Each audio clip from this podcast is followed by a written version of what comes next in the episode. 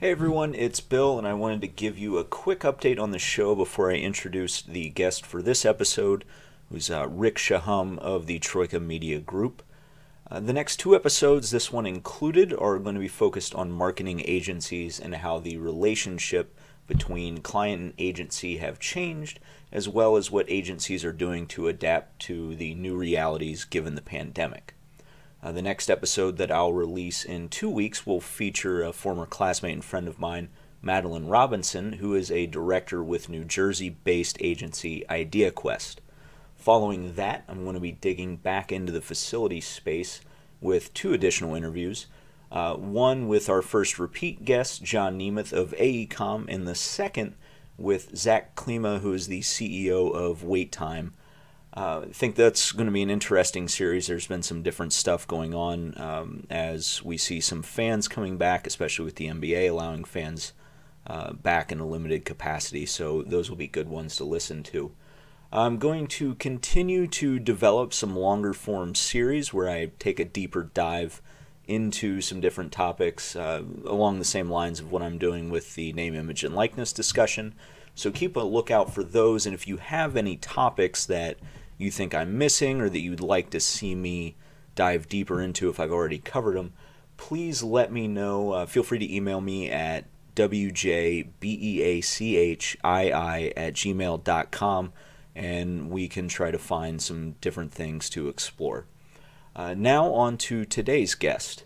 Rick Shahum is the VP of Business Development in the Brooklyn office of the Troika Media Group which consists of the Troika Agency in LA and the Mission Agency in London and Brooklyn. Mission is a communications company born out of PR and events that is now heavily involved in social and influencer marketing.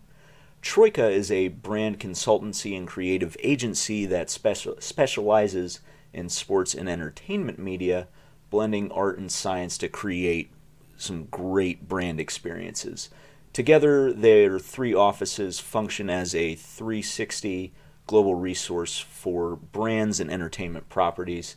Uh, great interview. Rick and I have known each other for a couple years through some work we did in the past, as you'll hear when the episode starts. So I hope you enjoy, and thank you as always for listening. Good morning, and welcome to another episode of A Cup of Coffee with Bill. I'm excited to bring you today's guest. A little bit of an interesting conversation and a shift from uh, college athletics and those topics that I've been discussing. But I'd like to welcome Rick Shahum from Troika to the show. Rick, welcome. Thanks, Bill. Thanks for having me. It's great to catch up. Give the audience some background. Rick and I work together, not directly with me, um, but I was involved when Major League Lacrosse did its rebrand um, just about two and a half, three years ago.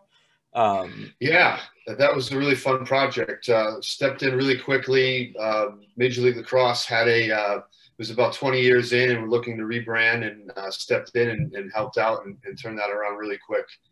Yeah, that that was an exciting process. That was the first rebrand I'd ever been a part of, and a quick um, seeing how quickly that got turned around and um, how a lot of the elements were pulled together over the life cycle of it um, was a, a, lot of fun to be involved with um, in Absolutely. the short time that I was in the in the company when that happened. Um, but you, you, mentioned the capacity that Mission and uh, Troika have in the sports industry, and that's why I asked you to come on today because you guys had three big projects that all launched during the pandemic. Uh, you had the Las Vegas Raiders. I had to catch myself there and uh, stop myself yep. from saying Oakland, but you had the Las Vegas Raiders stadium opening.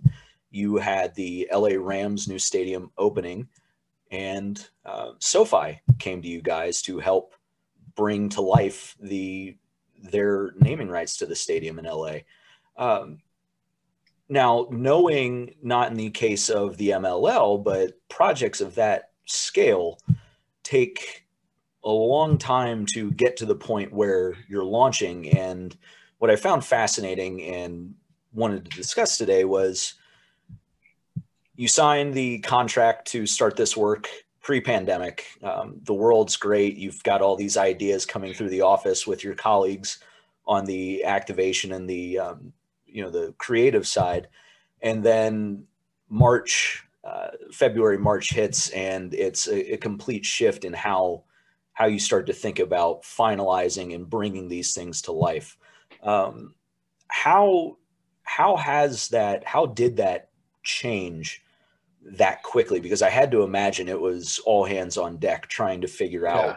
how to still make these successful launches with very iconic brands that were you know securing a big piece of the spotlight in the league during the offseason. Yeah so I, I think there was two two things that we had to recognize and acknowledge simultaneously is one that things were going to there's going to be a gray area throughout the process as it relates to um, what communications are coming down from the league what are the timelines uh, how does this relate to to the fans themselves and certainly you know the, the, human element of it what what is happening to us as people and how how does this relate and, and how are we working through everything that's going on in our, our personal and professional lives? So that that was one thing that we had to recognize but i think what really enabled us to um, be able to deliver successful programs for for our partners was um, really the communication process and and nailing that down in the beginning and understanding as you said that this is something completely different and that if we don't button up the front end um, it's going to leave a lot of variables on the back end so really starting off with understanding clear goals and objectives as it relates to what it is that we're trying to um, produce and achieve at, at, these absolutely you know, monumental venues that I, I, call space stations. I mean, it's it's just unreal how amazing these facilities are at this point. Um, and, and, then you know understanding what those goals and objectives are, and then doing all of the research that's necessary on the front end to make sure that we're understanding the um, really that ecosystem between the sports property, the team, the fans and the and the partners, those sponsors. And I guess mapping it out, what we call the the journey mapping of all of those touch points between the fan, the brand, and the sponsor, and um, analyzing how that overlays into this in-game experience or in-stadium experience. Um, in, in, case it's not even a game, um, in, it, uh, these facilities will also be used for just incredible things, everything from WWE to Taylor Swift gigs and, and you know, just massive entertainment. Um, I think football, well, there's only, you know, 12, 16 games that are be in there. The rest of 365 days, it's going to be used for other, you know, amazing things. So how do we map all that out? Mm-hmm. and overlay that into goals and objectives and then build that process build that timeline and then try to hold to it as as as much as possible it's kind of from a high level there. Okay. What, so when you look at, um, you know, the, the stadiums, but then the um, SoFi partnership with the Rams, um, how, what were the trip, uh, the, the tripping points when it came time to, um, redo the activation points because obviously that's a big piece of unveiling a new brand is letting fans experience that. Um, yeah. Obviously, in some ways, you're still able to create a very rich and um, you know captivating experience for the fans at home in the uh, various digital spaces. But obviously, there's still something left to the imagination when you're not able to go into the stadium. And I think back to when they built um, Great American Ballpark in uh, Cincinnati. You know, I'd been to uh, Riverfront Stadium, and then they built Great American, and I remember, you know, hanging on to that line of my grandparents and my dad like oh why are you tearing down such a historic venue? This is where the you know this is where this team played. And there's a lot of history that you're blowing up right now but then going to that stadium and um, you know feeling the energy of that new design uh, you lose that. So how how did you guys avoid doing that? Because i still think it was a very successful unveiling when it came time to show everybody what had been done and the new attitude behind the two teams how did you avoid that and what were some of the issues along the way Yeah, first and foremost, the, the, story that you laid out resonates with me because I'm a, a, a Philadelphia sports fan, a very friendly Philly sports fan, and, and uh, there is there is no vet, there is no spectrum. All of those you know classic facilities uh, are gone. So how do you how do you create that experience for fans and, and bring them into the new into the new millennium, if you will? So um, part of that was um, constant learning. So if you look at this 360 degree Oculus that um, is in uh, SoFi in, in LA, that is brand new technology. So it, we have our process, the team has their process, the sponsor has their goals and objectives, but there, there's an understanding that we're learning together when it relates to such a so profound new technology.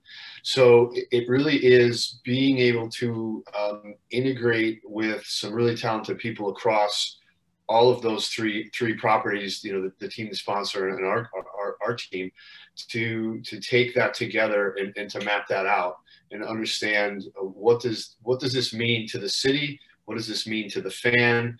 Um, and and having those um, higher level um, levels of communication that we're trying to get out from a, from a com strategy. And then I think as, as it is physically inside of the venue, we have a really good process as it relates to integrating that, um, that sponsor content within the within the game experience and being able to evaluate what that looks like from all different parts of the stadium. So, and, and, then when when are those different um, integrated pieces of sponsor communication deployed um, in the stadium? Um, so, um, a first down is a first down, but uh, you know, first first and third with you know um, when it's uh, you know to, to, 20 yards to go and you get that first down is, is different than getting a first down um, you know when it's the second. So, what does that content look like? When is it deployed? How do we do that? All of that's taken into consideration. It's, it, it's really great conversations amongst those folks to be able to build that and, and have that um, executed at the right time so that that fan experience is optimal. And then, as you said, the fans aren't necessarily there. So it's it's being able to take what we have in stadium and and allow the, the team to be able to deploy that some of that stuff, some of it they're saving for the fans once they get in there, but having that integrated into their communication strategy uh, across digital, social, mobile um, as well. So it's really, you know, um, um, you know, big idea, and then kind of channel agnostic as it rolls out throughout everything for the for the team. Mm-hmm. How how has that changed the general relationship between a client and the agency moving forward? Because it seems now that everybody has a firm grasp on what needs to be done to successfully shift to digital now, whether or not it needs to be a full digital platform moving forward as the vaccines roll out and the general population is able to go about our day-to-day lives as we would have um, you know last december. Uh, but how has that changed the relationship? Because i'm fascinated by that as well and it has it forced you guys to think outside of um, you know multiple boxes than you ever would have imagined given what has happened this year. I, I think there's a clear recognition for people in the industry whether it's agency brand sports that we're in a digital first world. And i think that um, let's not call them consumers or fans let's just call them people um, people that aren't immersed in our world. I think whether they are cognizant of it or not they are in a digital first world. So most people get their information, scores, whatever it is, um, on their phones first before they hit the TV, before they walk in a stadium, and certainly now before before they go to to uh, you know a stadium or, or an arena. So we're all aligned on that's that's what it needs to look like. And I think what I mentioned before, that journey mapping is really important in um, our ability to successfully help um, our partners, our clients, with that, um, with whatever it is they need. Um, and in this case, these were multi-pronged, massive, um, in-venue, in-stadium uh, projects Whereas some folks come to us just for specific elements. It might be a new game open video uh, for a team that has uh, new logos, new marks, or some new players, and it's a new, it's a dawn of a new era. So there's only one element that we need. But I think that journey mapping of understanding what is the very first touch point of a fan to hear about that team or to uh, relearn about that team or, or, or be re-engaged with his or her fandom and and then how does that relate to the sponsors so that these teams are able to make sure that they're uh, maximizing revenue opportunities so that they could have these amazing touch points for sponsors because it's just not uh, we're not in the logo slap era anymore like it was 30 years ago. Um, uh, partners and sponsors are doing really really cool things. And although we hate the word authenticity and it gets bannered around of you know what that really means i think it allows um, you know brands and and their partners to get as close to, as they can to what that may mean for them on an individual basis and really i guess um, tapping into that unique culture of that geographic area that fandom that team so that we're speaking to those uh, fans as as honest as possible and get those folks psyched for whatever it is that we're trying to get them psyched for mm-hmm. has it have you found the ability to take more risks when you're out talking to clients about trying to secure business? Um, have you and your creative colleagues been able to take some ideas that maybe in 2019 you would have ignored because it's just a little too far um, ahead of where people's comfort might be? But now it's just like, let's do it. Let's just see what what happens. Have you found yourselves more comfortable pitching things that you otherwise wouldn't? I think on the creative side, um, and this goes for both sides of our business, uh, Troika on the sports, sports media, entertainment side, and then Mission with consumer product brands. Um, we generally try to deliver proposals um, in a in, in, three different tiers, so that we're showing um, different creative extensions um, hey, we understand very clearly that this is what you want for your budget. And then here's what we believe would be truly impactful. And ideally, if we have the right time to be able to show some some thinking beyond that. So I'd say, yeah, we, but I don't think it's necessarily changed dramatically. I think it's something that we always try to do if we can, is is is push a little bit. And I think you know what we have seen or have heard, and I've heard it actually just in this past week with some new um, prospective clients that we're speaking with is that they have clarified and actually said, we want you to hold us accountable. We want you to push us. We want you to tell us no and let us know why. You're the experts in this. We want this. We don't want this to be a yes, no. We want this to be a conversation and we want to be able to learn and share and grow mutually on that. And to hear that, I think, is really what um, people in business, whatever business you might be in, whether it's you know sports brands, agency. I think that you want to work with people who are willing to grow and learn and do that with you. And mm-hmm. I think that's certainly um, who I want to work with um, on a personal and professional level is.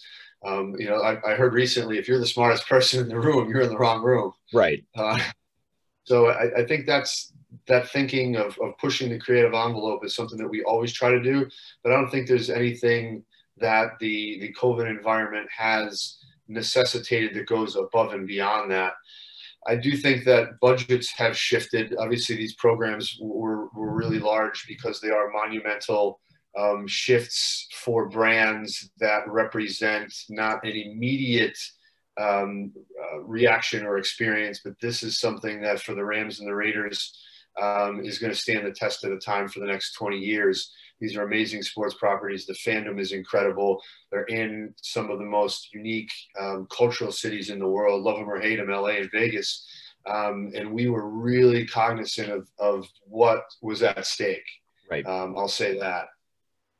Yeah, and that that's what I was intrigued by is I've and it's interesting to hear you say that it's maybe shifted more towards the client encouraging the agency to hold them more accountable and press us when you think we're not um, moving ourselves forward the way we should be because that's what you said they rely on you for uh, because I've found that in my past experiences that it's it, it tends to be the client is very set in their ways. The agency knows that, and so they hold the line here, and they aren't willing to push on either side if um, even if they think they've got something there that the client's not considering. So it's interesting to hear you say if it, it, it may not be a complete um, risk takers environment, but it's interesting that it's shifted to, you know, if, if you really believe in something and we're not seeing it, show us, tell us why we're missing the mark here, um, yeah. which I think is a fascinating evolution. And we're certainly beholden to budgets and timelines exactly. and um, and goals and objectives and, and, and overall uh, brand restraints and, and things like that. But trying to be as um, open and honest and, and creative as possible is really the best best for everyone. And again, not all those those those uh, ideas aren't always um, absorbed and integrated and executed, but at least they're out there, and it gets people thinking, and it sees uh, it shows a little bit more of the um, ability to expand beyond you know just what the task at hand is and i think that's just good for everyone. Right. Uh, exactly. Well we hit on everything i wanted to. Um, like i said it, this i didn't really have an agenda for our discussion today. I just thought it was um, given that the nfl season's winding down and we've been able to see these amazing venues over the course of the year um, the evolution from contract to what we saw on tv um, there's a dramatic shift. And so I appreciate you sharing some of those insights from uh, within the company as you uh, were able to see them. Um, so now I will jump over to three questions I like to ask all of my guests so we get to know you a little bit better. Uh, Rick, what are you reading right now? Um, I recommend a book called I Am Pilgrim. And it's a book a little bit about um, international espionage and takes into consideration the modern world. And I don't want to give anything up, but I thought it was incredible. It's one of those books where I'm kind of pushing on the author. I forget his name. Let's get going. Where's where's where's the next book?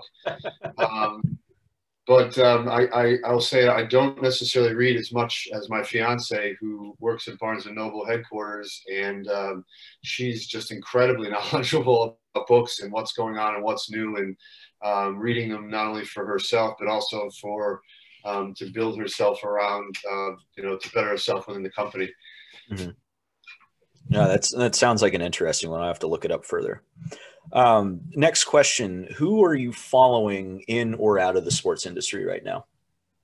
I would say it's out of the sports industry. Um, it's a gentleman that's on Instagram, and his name is Shaun King and um, I discovered him within the past few months um, during the when we had a lot of um, social justice um, initiatives that were going on in some of the major cities during the middle of the COVID period, and I've been following his Instagram, and um, it's been I would say fairly eye opening in terms of what's going on in the country that, that I might not see in the in the area or the bubble, if you will, where I live personally and professionally and geographically. Mm-hmm. Um, so I found it interesting. Um, um, it's interesting, at least to take a peek at it and, and, put your own thought to it. I would say. Yeah, I, I um, follow him on Twitter. He's, uh, you know, obviously he's always been a pretty good resource to illuminate some of the things that uh, again, like you said, are within our bubbles that we might not be thinking about on a, day-to-day basis, but um, you know, an excellent one to be following. Uh, and then last question, what do you have your eye on over the next three months? So it's uh, I would I would extend it a little bit, and I would say next six months. Uh, I'm getting married in July, and That's... I was originally I'm off the market. Uh, I was originally supposed to. We were we were supposed to originally get married in October of 2020, uh, but uh, the COVID restrictions um, kind of pushed that back. Mm-hmm. So just sending all of our positive energy and positive karma to the world and the universe. Uh, we have everything in line, everything's smooth and, and ready to rock and roll. Just uh, just need a little help from the universe. That's all. So that's, that's kind of we'll, we'll get it done. It's out there. We'll uh, we'll get you guys hitched uh, on on the new schedule.